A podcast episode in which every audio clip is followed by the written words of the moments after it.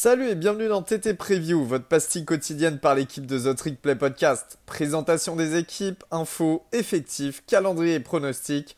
On peut le dire, we're back!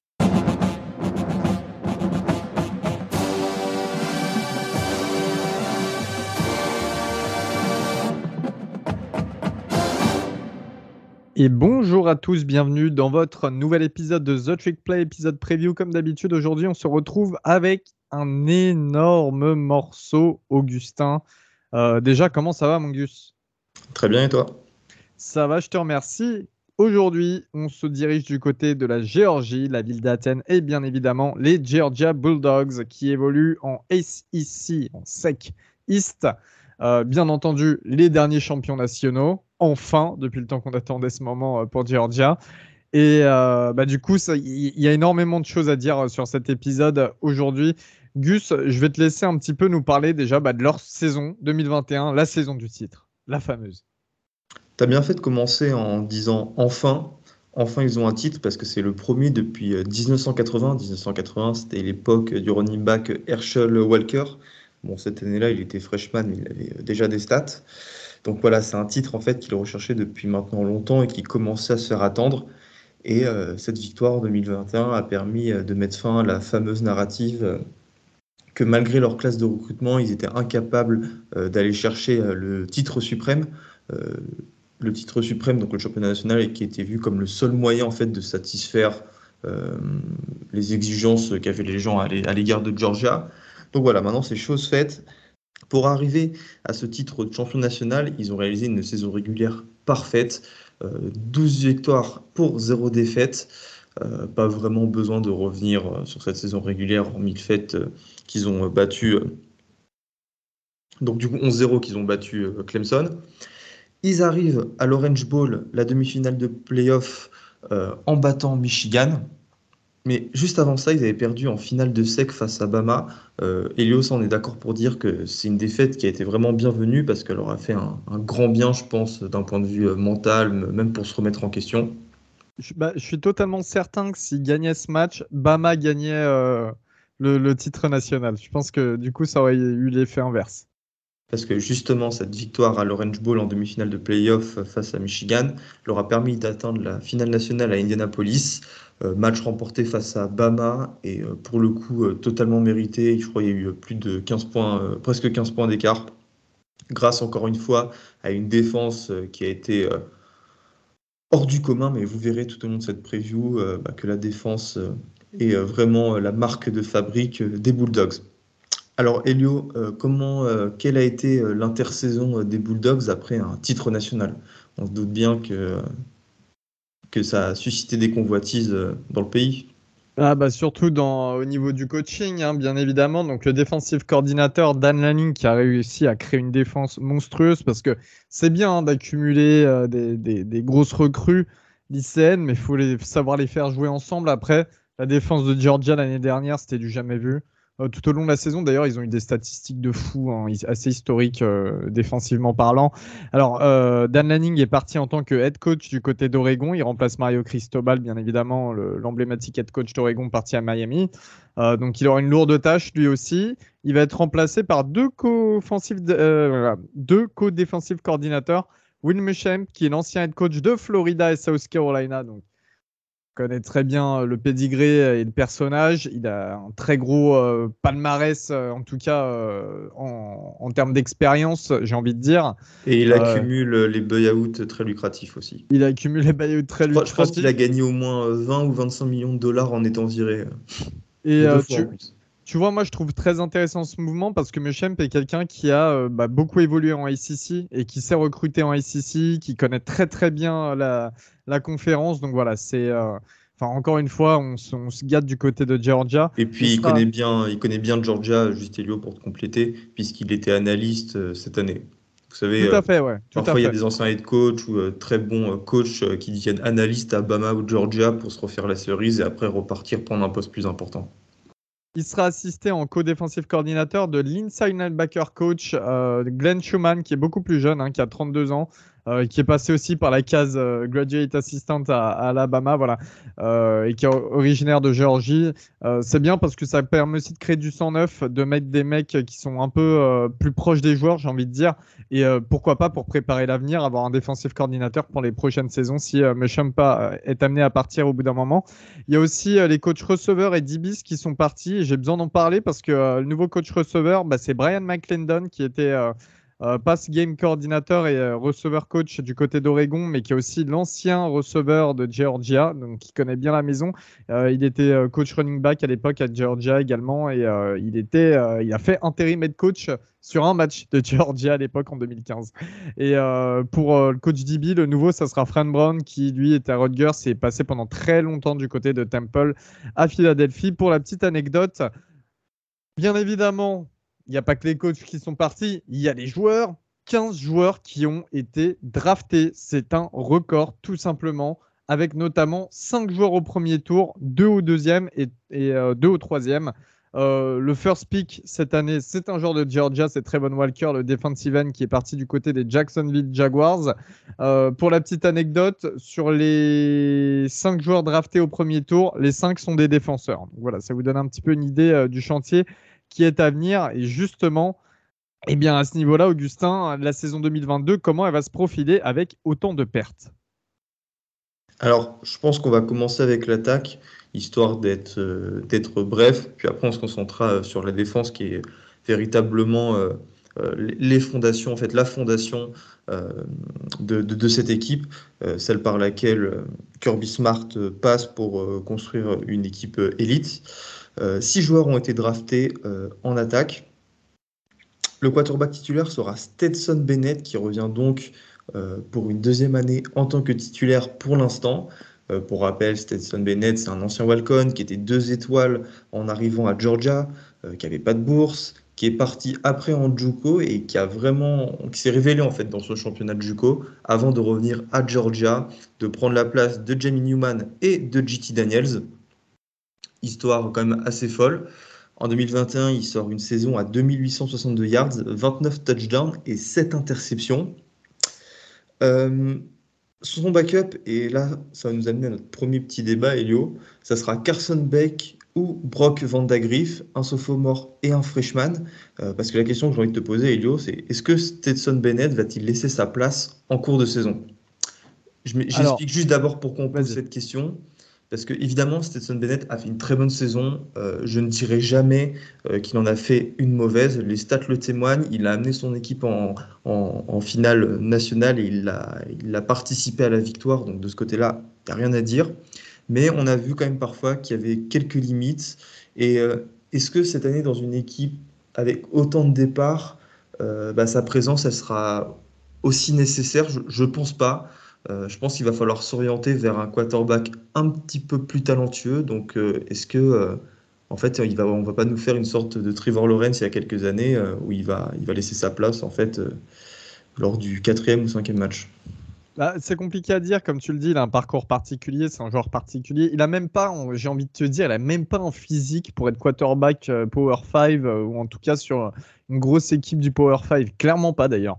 je pense que ça va dépendre de la saison de Georgia. On parlera du calendrier un tout petit peu plus tard, mais euh, je pense qu'il a, toutes les chances pour rester titulaire cette saison. De toute façon, il n'a pas tenté d'aller en NFL. Il savait que ça servait à rien. Il s'est dit autant retenter une année de kiff avec Georgia.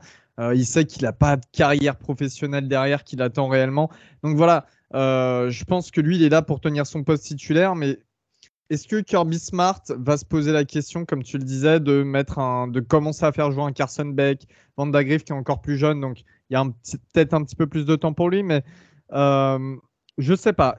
si Bennett est horrible sur les matchs, et sachant que c'est des matchs plutôt faciles cette année, euh, très certainement qu'il sera remplacé. Mais si tient, si tient le, poste, je vois pas trop pourquoi ça changerait. On avait eu un petit peu l'exemple à l'époque avec euh, notamment euh, Jake Fromm qui avait, qui avait Justin Fields juste derrière lui. On savait que Fields était quand même plus talentueux, euh, malgré que Fromm était, euh, contrairement à ce que certains pensent, Fromm était un bon quarterback de college football. On savait que Fields avait plus de talent derrière. Et Kirby Smart a quand même conservé Fromm. Tu vois? Il a conservé Fromm parce qu'il voulait de la continuité, ce que, ce que j'allais dire. leader. est-ce que justement cet épisode-là va pas faire jurisprudence et un peu comme la même façon avec Jacob Jacob Eason est-ce qu'il va pas se dire que bah, c'est le moment de, préparer un petit peu l'avenir? Parce que Vanda Griff il aura le potentiel pour être titulaire les deux prochaines années ou même Carson Beck d'ailleurs de, toute manière, euh, je une question qui mérite d'être posée. Il est dans un siège confortable, Kirby Smart. Hein. Il se dit que finalement, euh, après la saison prochaine, il y aura plus de Stetson Bennett. Donc, dans tous les cas, euh, au pire, Carson Beck, il aura déjà demandé son transfert, mais ta vente d'Agriff qui est là. Ou euh, au mieux, tu as Carson Beck qui est prêt dispo et tu as Vanda derrière. Peut-être que Vanda demandera le transfert, mais il y aura toujours un des deux qui sera là pour la saison prochaine. Je pense que vraiment les questions qui se posent sur cette année, ça va se jouer par rapport aux performances de, de Bennett. S'il reste solide, il gagne ses matchs, il montre pas trop d'erreurs euh, il devrait pas sauter. À mon avis, il va pas sauter. Je pense que Kirby Smart, c'est quelqu'un aussi de parole en général quand il commit des mecs, quand il fait jouer des mecs. Il a, il a pas cette réputation du mec qui te l'a fait à l'envers en tant qu'être coach. Et, euh, et, je pense qu'il ne la fera pas pour son quarterback titulaire et celui qui lui a notamment fait gagner le titre. Concernant les running backs, on voit le départ de James Cook et Zamir White. James Cook aux Bills Zamir White, j'en ai aucune idée. Mais il reste Kendall Milton et Kenny McIntosh, donc autant vous dire que le corps de running back sera hyper solide. Mais maintenant, Elio, on en vient à ma partie préférée, les tight. Alors là, je vous dis, avant de donner les noms, si les trois jouent, c'est potentiellement le meilleur corps de tight de tous les temps. Euh, complètement injouable, ultra athlétique, euh, les tight nouvelle génération. Avec, on va faire du, moins bon au, meilleur, euh, Darnell Washington, fric athlétique. Harry Gilbert, qui n'a pas joué en 2021, et euh, lui, il, pourrait, euh, se dit qu'il pourrait passer euh, receveur cette année, mais surtout Brock Bowers, la révélation en 2022 en tant que true freshman. il a fait en tout 938 yards. il a gagné en tout 938 yards et il a inscrit 14 touchdowns, un véritable bulldozer avec une vitesse. En bref, lui, c'est véritablement la star du programme cette année. Et euh, cette tight end room, bah, franchement, c'est du jamais vu. Hein. S'il arrive à faire jouer les trois, euh, j'ai oublié le nom du coordinateur offensif, euh, Todd Monken, on peut avoir quelque chose de, potentiellement historique, vraiment. Et je pèse mes mots. Et je suis d'accord. Et si ces tight seront importants, c'est parce que paradoxalement, les receveurs, les squads de receveurs n'est pas aussi bonne que le reste des autres ex-squads, à commencer par celle des tight parce que déjà, il y a le départ pour la NFL de George Pickens. Jermaine euh, Burton, bah, qui était promis euh, pour avoir le, poste de receveur numéro 1, est parti à Alabama, a transféré à Alabama, euh, un move qui a été d'ailleurs très critiqué d'ailleurs. Mais derrière, tu as des receveurs qui restent très très bons sur le papier. je vous cite quelques noms parce que tu en as forcément plusieurs ici qui vont se révéler. Led McConkey, Thierry Jackson, Ariane Smith, Adonai Mitchell, Dominique Blakelock. Bref. tu, vois, par exemple, Lane McConkey, il a montré euh, de très belles choses sur euh, le peu. Enfin, le peu, c'est un, non, je sur euh, les ballons qu'il a qu'il a obtenu l'année dernière, en tout cas. Adonai Mitchell, c'est une grosse grosse recrue de base.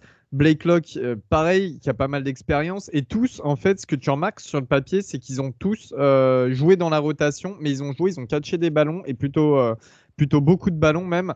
Et je tu vois, ça, bah, je trouve que c'est super important quand tu prépares un avenir, notamment pour un poste comme le poste de receveur, parce que c'est des mecs qui ont déjà l'expérience du terrain. Tu vois. Et, euh, que c'est des mecs qui ont un talent qui est déjà inné euh, par, par, ce qu'on voit euh, par rapport à leurs années lycéennes. Et là, c'est que de la continuité, donc je me fais pas trop de soucis à ce niveau-là. Bref, le corps de receveur sera très bon.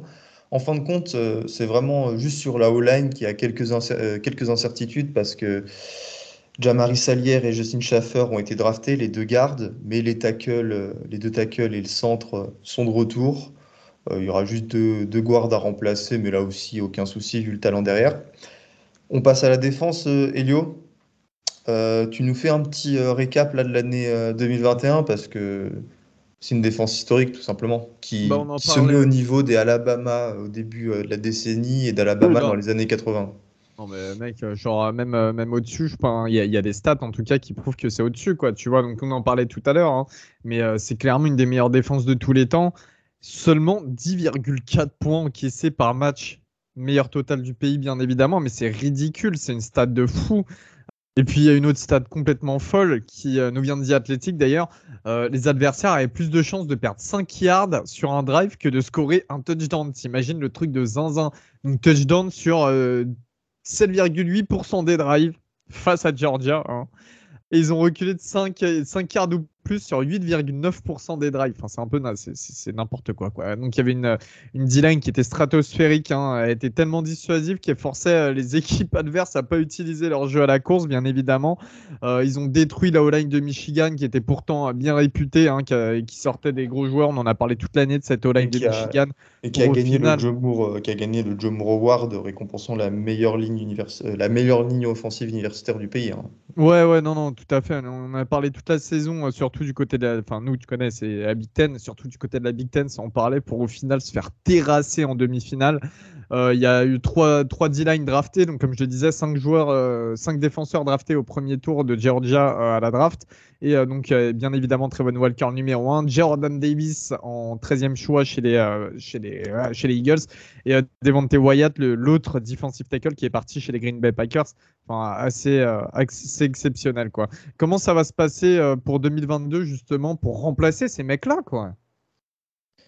Bah, Justement, en fait avec une telle année 2021, il est logique euh, que le roster en défense 2022 euh, soit inexpérimenté. On va faire par couche. Euh, la D-line en 2021, elle comprenait déjà Jalen Carter qui était sophomore. Et beaucoup disaient que c'était lui le meilleur joueur sur cette D-line déjà l'an dernier. Alors je vous laisse imaginer sa place à la prochaine draft. C'est un top 10 quasi assuré dès maintenant. On attend l'émergence de Zion Log au poste de Nostacle qui remplacera, euh, qui remplacera euh, Jordan, Jordan Davis. Il euh, faut que je précise que la défense de Kirby Smart, c'est une 34. Hein, voilà, avec quatre linebackers, deux, deux outside.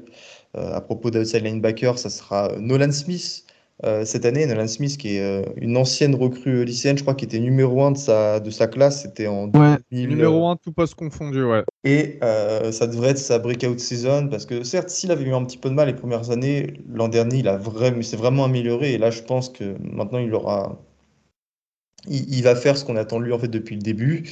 là où ça sera intéressant, ça sera de regarder comment les, les inside linebackers vont être remplacés. je parle de Quay Walker et, et Nakobe Dean. Euh, là aussi, il y a des euh, bons, euh, des, beaux noms qui, se bousculent. Et on termine avec les DB.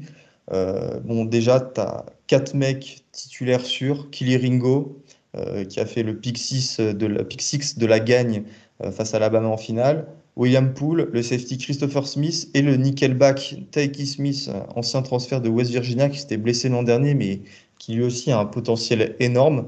La question maintenant est de savoir si les trous freshmen vont obtenir un petit peu de temps de jeu. Et là, euh, je vous demande de noter deux noms. C'est James Singletary et Dalen Everett, euh, deux 5 étoiles, qui, euh, lors de, leur saison lycéenne et de tous les bowls, notamment de Moore, ont fait des performances incroyables et beaucoup de personnes leur prédisent un rôle important très tôt. La question, j'ai envie de dire, la conséquence logique de tout ce qu'on vient de dire à propos de la saison 2022, Elios, est-ce que Georgia arrivera-t-il à se remettre de ses nombreux départs? Bah alors déjà comme d'habitude on n'en a pas parlé mais il y a eu un recrutement euh, exceptionnel. Donc il y a deux ans je crois que c'était la meilleure classe de recrues euh, Georgia. Donc ça va être des mecs qui, sont en train d'arriver à maturité j'ai envie de dire. L'année dernière c'était la troisième meilleure classe ou un truc comme ça. Cette année c'était la troisième euh, voilà, donc euh, Kirby Smart, comme d'habitude, niveau recrutement, c'est exceptionnel. C'est bien pour ça d'ailleurs qu'il a gardé son poste euh, aussi longtemps. sur les six dernières années, il y a cinq des six classes qui étaient top 3 et donc deux fois numéro 1.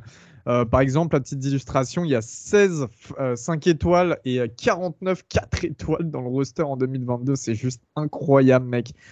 Et, c'est surtout qu'en fait, le truc avec Georgia, contrairement à d'autres équipes, ils savent super bien développer leurs joueurs. Voilà. Ils prennent des grosses recrues, mais t'en as pas qui, t'en as pas beaucoup qui sont laissés sur le côté. Vraiment, ils savent ultra bien les développer. Euh, bah, du Pourtant, tu vois, c'est quelque chose qui, est très, qui était très reproché à Kirby Smart. Et moi, j'ai jamais été d'accord parce que chaque année, il envoyait 10 mecs en NFL.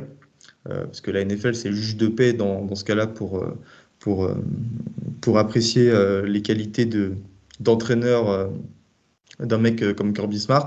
Et le premier exemple en fait qui nous vient à l'esprit, c'est Jordan Davis qui était un 5 étoiles. Ah, qui, était un 3 étoiles. un 3 étoiles, justement. Ouais. un 3 étoiles et qui était la face de cette défense, qui était le meilleur joueur de cette défense. Donc voilà, certes, ça recrute très bien, mais Kirby Smart, il les développe et c'est tout à son honneur. Kirby Smart, il vient de faire quand même gagner un titre national, un quarterback euh, qui vient de Juco et qui était même pas bien classé en Juco. Non, mais je pense qu'on se rend pas compte, tu vois, de tout ça. Euh, le dernier mec comme ça, vraiment, qui allait euh, très loin, qui était un walk-on et tout, c'est Baker Mayfield qui avait un niveau largement au-dessus de Stetson Bennett. Hein, ça, euh, rien à voir. mais, mais, Kirby, il arrive à t'envoyer un quarterback comme ça, gagner un titre national. C'est exceptionnel. Et ça, par contre, tu vois, c'est un, un, gros débat qu'on a souvent d'ailleurs dans le podcast, parce que vous savez très bien qu'on a euh, chez nous euh, d'autres fans d'autres équipes en ICC qui sont un petit peu ennemis de Georgia. Donc, on a vu des fois un petit peu virulent sur, sur Kirby Smart. Mais quand tu fais le bilan, finalement, il obtient déjà ce titre national, qui est assez incroyable, mais il sait développer ses joueurs. Et là, est-ce qu'il va prouver un petit peu euh, comme ce que Saban a fait à Alabama, c'est-à-dire que euh, ce que Saban a fait à Alabama, enfin, il y a des équipes qui ont, pris des gros coups sur la gueule. Hein. Je pense à Florida State après qu'ils gagnent leur titre. Je pense à Ohio State après qu'ils gagnent leur titre. Tu as plein de joueurs qui partent à la draft. Ohio State en 2016, tu as 5, joueurs sélectionnés au, au, premier tour également, tu vois. Et euh, derrière, il faut se remettre avec des recrues euh, plutôt jeunes, des joueurs qui ont, un petit peu moins vu le terrain euh, les, saisons précédentes. C'est pour ça que je répondrai oui à la question. Et voilà, et est-ce que Georgia et Kirby Smart, ils vont réussir à la faire à la Saban, c'est-à-dire perdre plein de gros joueurs et l'année suivante se retrouver quand même en finale nationale, tu vois? Bah, C'est la marque des grands programmes. Perdre 30 joueurs et être capable de performer l'année suivante, c'est ce qui fait que tu as un programme élite comme Alabama. Et je pense que Georgia, fait maintenant partie euh, de cette catégorie-là. Parce que mine de rien, ça fait 5-6 ans que tous les ans, ils sont dans le top 10. Alors certes, ça va deux fois en playoff, ça gagne une fois, mais à chaque fois, ça reste une équipe élite. Et je pense que, sincèrement, hein, je pense que ça sera le cas cette année. Euh, il, a beaucoup appris de ce qui s'était passé, notamment la situation des quarterbacks. Il a beaucoup appris des, critiques, etc. Et je pense que, ouais, Georgia euh, continuera à, gagner euh, dès cette année. Et puis je prends encore un dernier exemple qui vient de popper dans ma tête, là, euh, criant de ces dernières années pour ceux qui suivent le college football depuis pas très longtemps. LSU, l'année où il rafle le tout, il gagne le titre national, donc il y a trois ans maintenant. ouais, 2019. ouais, ouais c'est ça, 2019. LSU, le lendemain, il n'y a plus rien qui se passe, malgré qu'ils aient eu quand même des grosses classes de recrutement, parce qu'il faut arrêter, euh, LSU, ça mange, ça mange caviar chaque année. Et Ed Orgeron, finalement, il n'a pas duré euh, deux ans de plus euh, dans, dans, le programme, tu vois. Donc, je suis comme toi, je suis de ton avis. Moi, je crois en Kirby. Voilà. Et on va vite le voir d'ailleurs avec ce calendrier 2022. Qui va faciliter les choses, ouais. Ouais. Parce que franchement, calendrier ultra facile, à la limite du ridicule. Euh, hormis le match en week one à Atlanta face à Oregon, euh, putain, ils nous font chier à mettre des matchs dans des stades NFL. Faut, que je suis désolé, il hein, faut que les matchs, euh, ça soit du, ça se fasse sur les campus. Peut-être hormis les bowls ou hormis Texas contre Oklahoma au Cotton Bowl, parce que là, il y, a une, y a une signification historique derrière. Mais à Oregon, Georgia, pourquoi on fait ça dans le stade des Falcons? Bref. après, ça rencontre Samford, Kent State et Georgia Tech. Donc ce seront les trois pires équipes. Là, c'est encore des victoires. Euh, il y aura Missouri aussi, South Carolina, Mississippi State, Vanderbilt. Euh, en fait, j'en viens à me poser la question, et yo, est-ce que là, dans toute cette liste, dans tout ce calendrier, il y a une bonne équipe? Alors, comme bonne équipe, moi, je vois Tennessee et Kentucky. Eh, excuse-moi, tu as dit Tennessee et? Kentucky. Bah ouais, bah c'est les... en fait, c'est les deux équipes qui reviennent avec quand même euh, des joueurs qui, euh, pour moi, sont les plus stables. Tu vois, tu as, Florida sur le papier. Justement, Florida, c'est pas stable. On sait pas ce que ça va donner. Bah oui, c'est ça. As Florida sur le papier. Florida qui est en reconstruction sur le papier avec un nouvel head coach. Euh, Auburn, on sait que ça y est, c'est complètement descendu. South Carolina qui peut être très intéressant. Pourquoi pas Et en plus, le match est à l'extérieur. Je pense que ce sera le match le plus compliqué. C'est pas impossible. Et Oregon, pareil, qui est en reconstruction, nouvel head coach. Bon, ce qui est marrant avec Oregon quand même, c'est que finalement, euh, vu que Dan Lanning c'est le nouvel head coach, il connaît bien Georgia, il saura il, a une connaissance pour un petit peu les déjouer, mais je vois pas du tout Oregon gagner ce match. Vois. D'ailleurs, c'est vrai, tu as, raison de, dire ça. Pour son premier match, il jouera contre son ancienne équipe. Elle est assez, elle est assez drôle, celle-là. Voilà. Euh, le calendrier est hyper facile. Euh, pour moi, leur seule concurrence séquiste, ça sera Tennessee. Euh, grosso modo, c'est-à-dire qu'il y aura un boulevard pour aller remporter cette SEC East.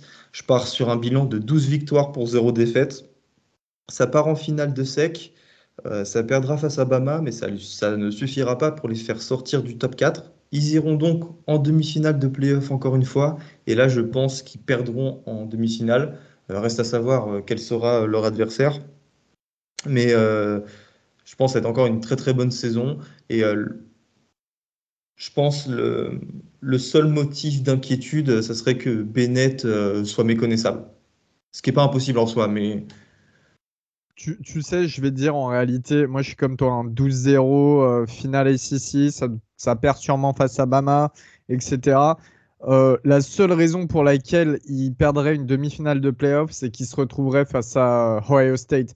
Mais il y a tellement de gros programmes en transition là sur cette. Enfin, c'est exceptionnel hein, ce qui s'est passé pendant cette intersaison quand même. On s'en rend pas assez compte. Euh, ouais, c'est vrai. Tu as, raison. Il faut, faut, prendre en compte ce paramètre-là quand on parle, on parle d'équipe playoff parce qu'au final, des équipes qui ont des certitudes, euh, moi dans le pays, et au niveau de Georgia, j'en vois que deux en fait Ohio State et Alabama.